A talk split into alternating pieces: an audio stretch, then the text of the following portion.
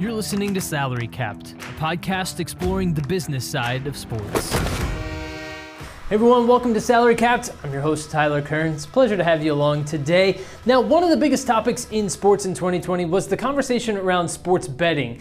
Part of that conversation involved how exactly do you have sports betting and how do companies like DraftKings and FanDuel continue to survive when there aren't sports being played? Well, DraftKings CEO Jason Robins responded to that question. Here's what he had to say our immediate focus turned to how do we engage our customers without sports and then you know how do we prepare for the return of sports? Um, and you know it was really amazing to watch the team rally together. They put out 70 80 different pools and uh, fantasy games for things like you know you mentioned top chef curb your enthusiasm uh, political debates just all kinds of stuff. Um, we've created simulated NFL games with partnership with EA Sports using the Madden NFL game to have computer versus computer simulations, and people are playing fantasy on those. And uh, you know, also we've seen sports like Korean baseball really take off from a fantasy perspective, and ping pong at one point was our number one sports betting sport. So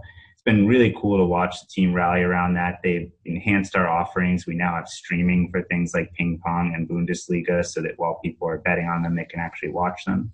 And then as sports started to, traditional sports, I should say, return, Oh, one other thing I forgot to esports grew tremendously for us. So we really expanded that offering, adding a number of new esports leagues, which you know it's something I'm very excited about because personally I am a big believer in esports and I think it's going to be a big part of our future.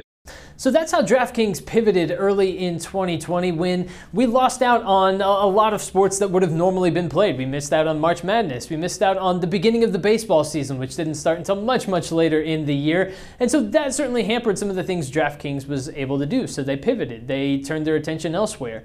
So that was in the past. Now, what's the future for sports betting? And how do these companies like DraftKings and FanDuel continue to grow into the future? And what does the market hold?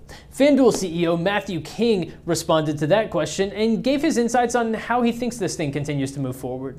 I think, in terms of the gaming space in general, I think you will see a recognition of how important online is, both in sports betting and casino, to the long term growth of the category.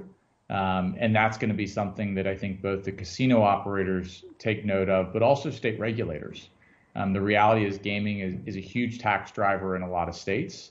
And in a world where you know, physical casinos you know, aren't able to operate back at full capacity for a sustained period. I think you're both going to see consumer demand for uh, online gaming expand, but you're also going to see legislative interest in authorizing it expand because um, it's the right way to rebuild the tax base.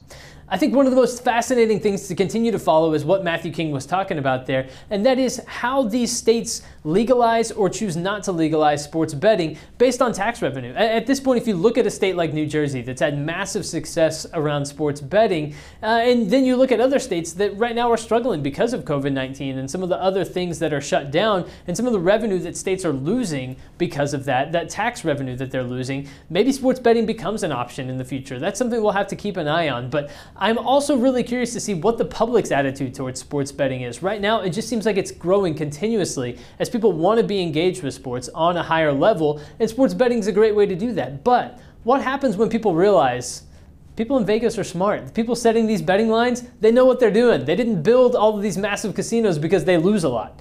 That's the thing that I'm curious to see. If people continue to lose in sports betting, which does happen, does the appetite still continue to be there to continue to sports bet that will allow this market and this avenue to continue to grow? Because if not, if people start dropping off and saying, look, it's, it's impossible to win big on sports betting, Vegas just knows too much, the sports books just know too much, there's no way to win, then I think you might see the appetite begin to decline a little bit. So we'll just have to see what happens in the future. But that's one of the things I'm interested to watch in 2021, especially as it relates to sports betting. So that is our conversation with DraftKings and FanDuel CEOs. I hope you enjoyed it. We'll be back soon with another episode of Salary Capped. But until then, I've been your host today, Tyler Kern. Thanks for watching.